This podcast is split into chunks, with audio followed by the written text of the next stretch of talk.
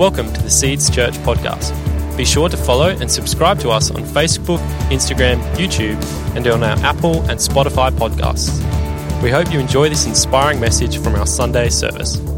Be reading from the Gospel of Luke, chapter 24, 1 to 12, and 36 to 49. On the first day of the week, very early in the morning, the women took the spices they had prepared and went to the tomb. They found the stone rolled away from the tomb, but when they entered, they did not find the body of the Lord Jesus. While they were wondering about this, suddenly two men in clothes that gleamed like lightning stood beside them.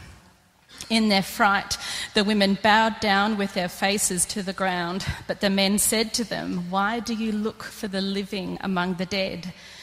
He is not here, he has risen. Remember how he told you while he was still with you in Galilee the Son of Man must be delivered over to the hands of sinners, be crucified, and on the third day be raised again. Then they remembered his words. When they came back from the tomb, they told all these things to the eleven and to all the others. It was Mary Magdalene, Joanna, Mary, the mother of James, and the others with them who told this to the apostles. But they did not believe the women because their words seemed to them like nonsense. Peter, however, got up and ran to the tomb. Bending over, he saw the strips of linen lying by themselves, and he went away, wondering to himself what had happened. While they were still talking about this, Jesus himself stood among them and said to them, Peace be with you. They were startled and frightened, thinking they saw a ghost. He said to them, Why are you troubled? And why do doubts rise in your minds? Look at my hands and my feet. It is I myself. Touch me and see. A ghost does not have flesh and bones, as you see I have. When he had said this, he showed them his hands and feet. And while they still did not believe it because of joy and amazement, You are over it all. We worship you and we praise you and we ask that, like the disciples, on the first day, that very beginning morning, that first resurrection morning, that you would open our minds to hear and to see and to understand the truth of what you've done. In Jesus' name we pray. Amen. Well, being a father of four, uh, I have watched my fair share of kids' action movies. I could spend the next 30 minutes naming them and talking to you about them, but I'm sure you get the drift what I'm talking about. Although I have to say, just between you and us and the internet, that was a joke. Mulan is my favourite. Okay, Mulan is my favourite. It seems, though, that for a few decades, the writers of the kids' movies that uh, Disney and Pixar and et al. put out for us to view and consume employed a simple formula. Now, some of you might be tempted to think that the levels of animation as they rose was the formula that was being employed. I, I don't think so. Some of you might think that it's the subtle soundtrack behind it all. And to you, I would say, let it go. Some of you might think it's a special effects or, or even, even like a relatable character that, that, is, that sort of draws us and gives us the hook and draws us in. You, would be all wrong. This, in my mind, you, you're all wrong because there is a simple formula that's even simpler than all that. It's, it, it underpins the whole, a whole genre of kids' movies, and it, uh, in my mind, it all boils down to this it's the fight of good over evil the fight of good over evil. And maybe, maybe remember this next time you, and come on, everybody watches a kids' movie, don't you? We all, dads and all, we all watch a kids, big brothers, we all watch a kids' movie as well, don't we? Think of, think of The Lion King. Kung Fu Panda, I mean, that's. The Incredibles. Avatar, Star Wars, Shrek, the list goes on. It's good versus evil in my mind, that underpins a great storyline that we love to retell. Now, to be fair, this fight of good over evil comes in, in many ways and in many forms. But when it all boils down to this, it boils down, it's this evil is prevalent. Evil threatens to overtake a situation or overtake the whole world. And good, good, well, it, it struggles some, to, to somehow find its strength and, and conjure it up. But in the end, somehow it wins by a miraculous turn of events that we didn't see coming. Sound about right? That's a pretty good formula. If you want to write a story, maybe pick that one up. Now, take my favourite movie, Mulan. The evil Mongol Empire threatens a weak China. How, how times have changed, eh? Or is that being recorded? Oh, gosh. I want to go to get G5. I'll, I'll stop. And it's only the brave girl soldier Mulan who eventually and with extraordinary good fortune overcomes insurmountable odds to defeat the shadowy Mongols and peace in China is restored. Why, why do you think this is a winning formula? Why do you think it's been picked up over and over again? I, think it's really simple. You see, we intrinsically know there is evil in the world and we know that it needs to be overcome. That it needs to be subdued and it needs to be removed, taken out of the equation so we can live in peace and harmony with the rest of the world. We seem to have an inbuilt sense inside of us that tells us that evil should not exist that we need to have a world where evil does not rule and where it's removed from our circumstances. And, and, we all love it, and that's what makes a good kids' movie. We, we all love it, don't we? From kids to parents to grandparents to big brothers, who dads who sort of get sucked into it and watch it from time to time. So, so what, is this, what has this got to do with the resurrection Sunday morning, you ask me? I'm glad you asked that question. You see, we can be tempted to think that, that this day is another of the stories that fit in with that grand theme. And I'm here to tell you it is not. It is way different. Resurrection Sunday morning, all that it stands for stands alone and above all other stories, all other narratives. They are but, but a shadow of the truth of what God has done in humanity for us. Firstly, notice, notice that in the stories from Disney, etc., evil is the dominant superpower. But, but, but I'm here to tell you at this moment that that is not the truth of the world. Somehow we, we think so, but it, but it is not true. The difference is, here, here it is, the difference is that the ultimate power in the universe is a power for good, not evil. Just let that sink into your brain for a moment. The ultimate power in the universe is a power for good, not evil. God has full and final control. God, God is not evil in intent or evil in character. God is not sinister or malevolent, but good. God's, God's DNA, his very substance, is good. There's no evil in him, and what's more, there's, there's no ultimate power for evil in the world. The ultimate power in the world is pure and holy. It's not a passive force, it's a powerful force that works for the best of the world, the good of humanity, the fulfillment of all things right and true and pure and holy. And one day yet, it will be fully obvious. And we'll see it all. Secondly, there, there is a struggle against evil, but guess what? You, you and I, you and I, we didn't have to fight it. There is a struggle against evil, but it's, but it's actually not our fight. It's been done for us. And importantly, and here's the deal here's, what, here's something I really want you to hear today. Importantly, we have to play catch up with what the reality of the world is. The resurrection of Jesus proves this in startling clarity. It takes us to a new certainty, a new assurance that God is the victor. Many of us are tempted to frame the resurrection story in the same way we view other stories. But I'm here to tell you today that this story stands alone. It is the story. The ultimate stories. Nothing measure against this story. For many of us, Bible characters included need to play catch up to what God has already done through the life, death, and now the resurrection of Jesus.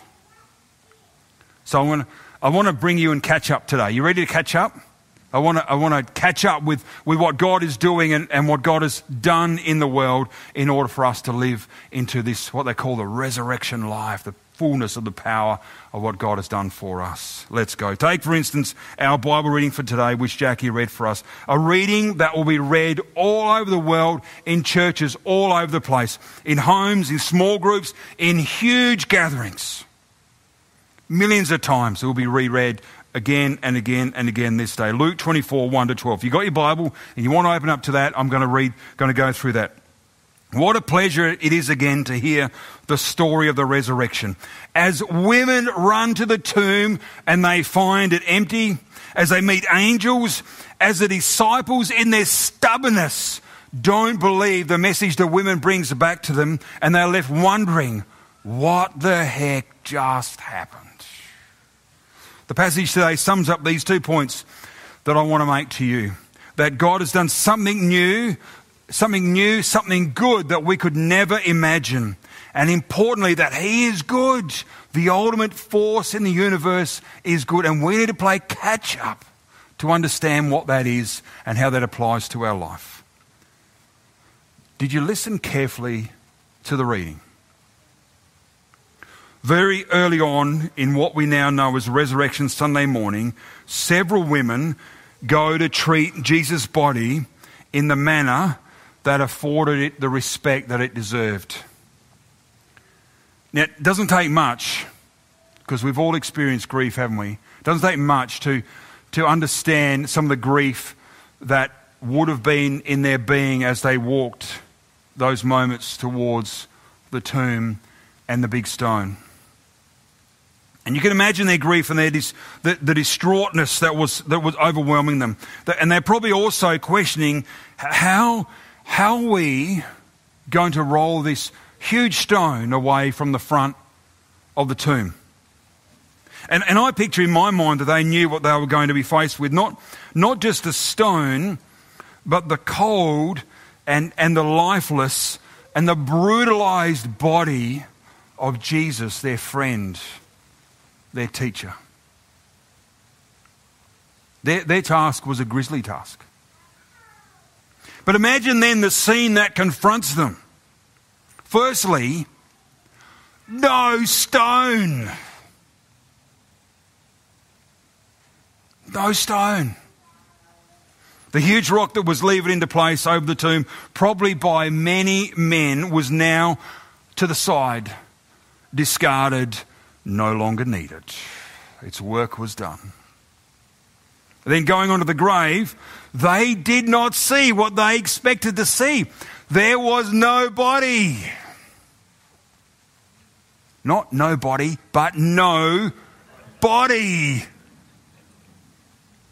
There is nothing there. The place is empty. Jesus is gone. And the Bible sums it up, all that emotion, all that shock, in the, and the inability to comprehend in this really quirky phrase. It says this While they were wondering about this, hmm, talk about an understatement of the century, they were wondering about this. I mean, sometimes I wonder where my other black sock is.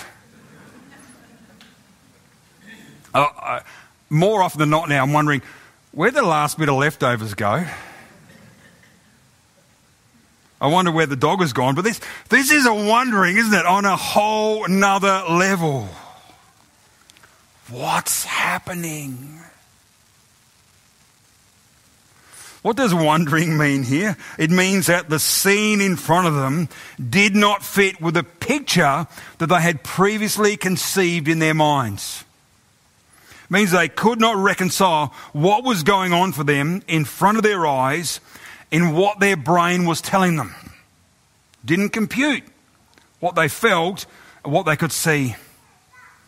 Means that the reality of the view confronting them was incomprehensible to their worldview.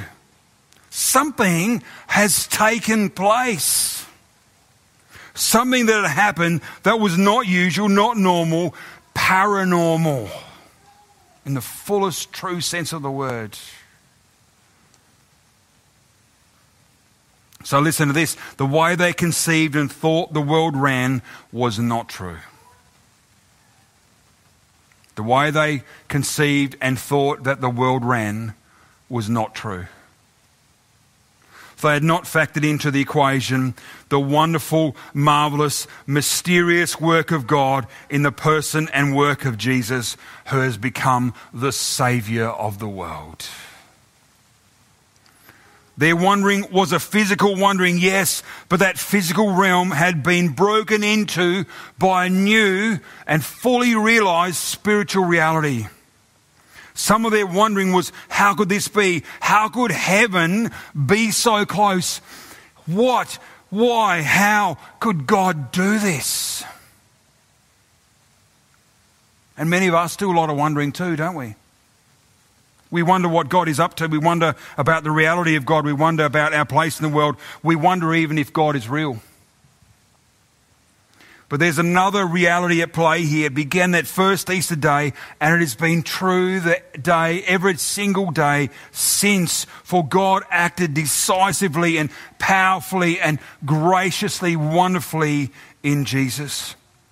And you don't need to wonder anymore, for God is good and God is good for you. Can you see what God has done in Jesus? Do you know it was for you? And that we are like these women standing at the empty tomb with, with our jaw agape, jaw dropping down. The stone has moved. There's nobody here. And we're trying to comprehend what God has done and we're playing catch up. This is, this is, my friends, this is not a Pixar story. This is, this is not a robot hero. This is God working in your world so that you can experience life, so that you can have the fullness of life. This is God breaking into your suffering and your pain and your joy and your sorrow, the fullness of all of your life. This is God bringing all that you have all that you've ever needed and ever wanted into being. The, the truth of it, not just the, the fads, but the fullness of it, the depth of it, the meaning and the purpose and the satisfaction of it. You need to comprehend that God is good and God is for you. And then, as if to pour fuel on the flames, two angels just happened to turn up. You know, it's serious when you've got an angel in front of you. That's what I reckon. Listen to verses 4 and 5. If you've got your Bibles, you can follow on with them.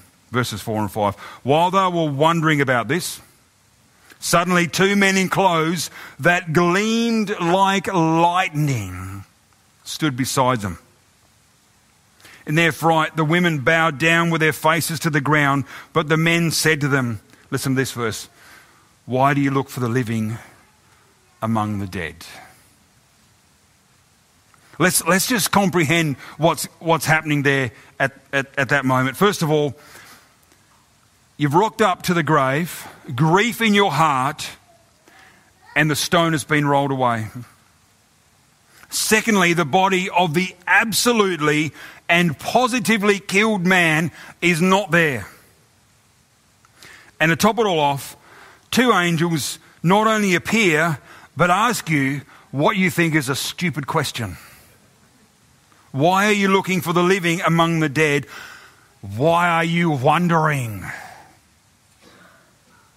Now, I don't know about you, but I, have never met an angel, never had one appear to me, but I have had that moment of great clarity when I have seen the world through new eyes, which is what was happening to these women at that exact moment when I've seen an old problem in a different light, when I've seen something that has been forever in a new way, a, a, a new revelation, if you like. like today? So I ask you, can you see today something new? Can you see what Jesus has done for you? What Jesus will do for you? Are you able to catch up with the reality of what God has done in the life, the death, and the resurrection of Jesus? A work that is applicable beautifully and wonderfully to your own life. Something that, if you let it work in you, will change the way you live and respond and act. It will transform you from the inside out, new heart. Not only that, but it will transform your family and, and the generations that come after you. This is, this is legacy stuff we're talking about. And the question that the angels asked the women is, is an absolute crack of a question. Why do you look for the living among the dead? Sometimes we could be asked, why do we look for the dead among the living?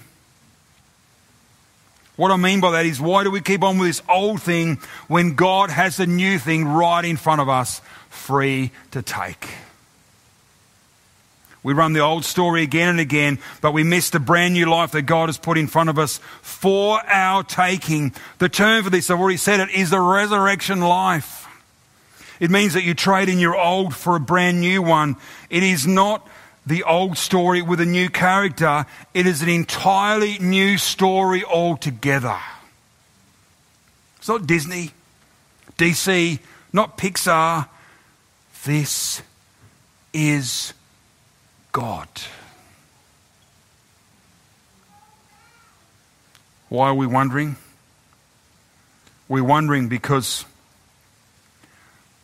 we are trying to fit our framework into God's story but it doesn't fit. Maybe that's why many of our lives don't work out and many of our choices don't work out. We have an old model, an old way, an old recipe, and we need to get rid of all that and embrace and take up and accept the new that God has done in the life, the death, the resurrection of Jesus that is applicable to us. Is it time for you to see what God has done through Jesus? It is. For you to recognize the reality of the bigger picture, yes. Are you getting the sense of it? Because I hope so. For today, it's all about the enormity of God's actions, God's love, and God's goodness that is directed towards us. It's the day when death died, when horror was silenced, when evil was destroyed. Good wins. Let's go to verses 6 to 8. Let me read them out to you. It's the response of the angels to the speechlessness of the women standing at the empty tomb. Verse 6 He is not here, He's risen. Remember how He told you while He was still with you in Galilee? Verse 7 The Son of Man, that's Jesus' term for Himself, the Son of Man must be delivered over to the hands of sinners be crucified, and on the third day be raised again. Verse 8 Then they remembered his words. Did you notice those key words there? Then they remembered. They remembered what Jesus had said. They remembered and stopped wondering. They remembered and things began to make sense. They got rid of the script. They got on board with God's script. They remembered what Jesus had said, and life began to make sense. The stone, the empty grave, the angels, all made sense. Why? Because Jesus is the Son of God and He has conquered death, which means we all can through His name. This is not some story that we tell our kids to make them brave. This is the most important story that leads to transformation that we will ever hear or act upon. Joining in with Jesus, claiming Him as King over all our lives, means we join with Him in His resurrection life death and sin and evil and everything nasty that has, has had power over us is broken to be no more powerful. For Jesus is our victor, our Savior. All we have to do, my friends, is hang on to Him. This is the, this is the a realization of what the reality of the world is. God defeated the powers of sin and hell and evil and death once and for all. Why? Because He is good and He loves you most of all. Because He loves us, He wants us to know Him, He wants our lives to be the best that they can ever be by being in relationship with Him. This is not a fairy story, this is God's story. This is the story that will ultimately be the story that defines all human history. My friends, God is good in all senses of the word, in the pureness of pure. And it's time we caught up with what God has done and is doing. Jesus' resurrection means our life, now and hereafter. It means you don't have to fight. God's done it and God's won, It means you're wanted and sought after and loved. Let me lead you into communion. Because in that same chapter that Jackie read to us from chapter 24 of Luke is this most beautiful story of two people walking home. You can imagine their feet are shuffling, their hearts are heavy, and then that stranger comes alongside of them. And they didn't recognize him. And he says some odd things about the Messiah, about being dull and slow to understand about not getting with where God is going, about not catching up, about why are you wondering? Don't you know these things? And then he opens the scriptures for them and explains it beautifully and wonderfully. And then he breaks the bread, and in that moment, he disappears.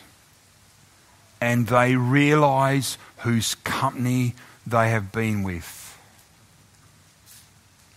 How beautiful is that? Do you know this sacrament can be shared in a big group like this, but it can share, be shared also in intimacy with those whom we love who are around us. And we already heard how Jesus appeared to the twelve, shut in that upper room for fear, and he asked for some food, and he breaks the bread and the fish with them at that moment intimacy. I wonder if you would stand with me at this moment if you're able. If you'd stand. We'd do something slightly different with communion. I wonder if you would form in little groups around you. Now, I know that means you've got to turn the chairs around. That's okay. I'll set them back up later. All right? So let's turn the chairs around. Let's, let's get in little groups of intimacy. Okay? So turn around. That's it. You've got full permission. Turn around. Turn the chairs around.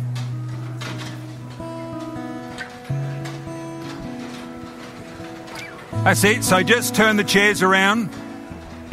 That's it. If you want to sit down, you can sit down. If you want to stand up, you can stand up. Whatever you like. Okay. So if you're at home and there's some people with you at home, turn face each other. Okay. All right. You don't need to talk. Okay. Okay. So if you want to stand up, that's fine. I'm going to stand up. Okay. And what we're going to do is we're going to remember. We're going to remember Jesus who comes and stands in the midst of us. Beautiful promise. Two or three are gathered, there he is in the midst of us. Okay? We're going to remember that in the context of community, while we are wondering what is taking place in our world, Jesus stands and he gives us that beautiful greeting Peace be with you. And he brings peace to our wondering. And he says, It's okay. See my hands, see my feet. I've got this. I've got you. And so we take the bread. Would you open your little packet and we take the bread out. And I'll, let me pray over it. Lord, we praise you and we thank you for your mercy and your grace that goes to us so far beyond that which we can ever understand until we see you face to face. We thank you for your body broken. We thank you that it means our salvation and that your resurrection life means our resurrection life too. Amen. So we break this bread in remembrance of Jesus and we take it in the context of our community and remember Jesus' body broken for us and his life given for us. Let's take and eat.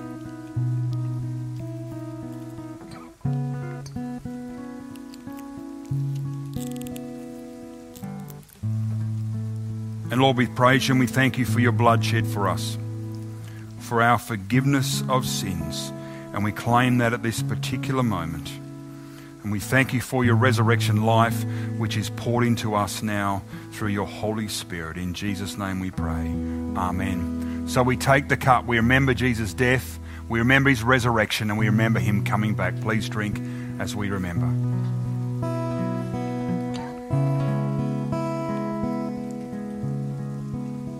So, Lord, we praise you and we thank you. Your goodness and your mercy to us for the newness that comes from this Resurrection Sunday. That while we're still wondering, you bring the answers. And while we doubt, you bring certainty. We thank you that you are good and your goodness flows into all the world. We claim it. We need it. We worship you and we honor you in Jesus' name. And all God's people said, Amen. Well, thanks for listening to the Seeds Church podcast. We hope you join in with us next week. For more information, you can visit our website at seedschurch.org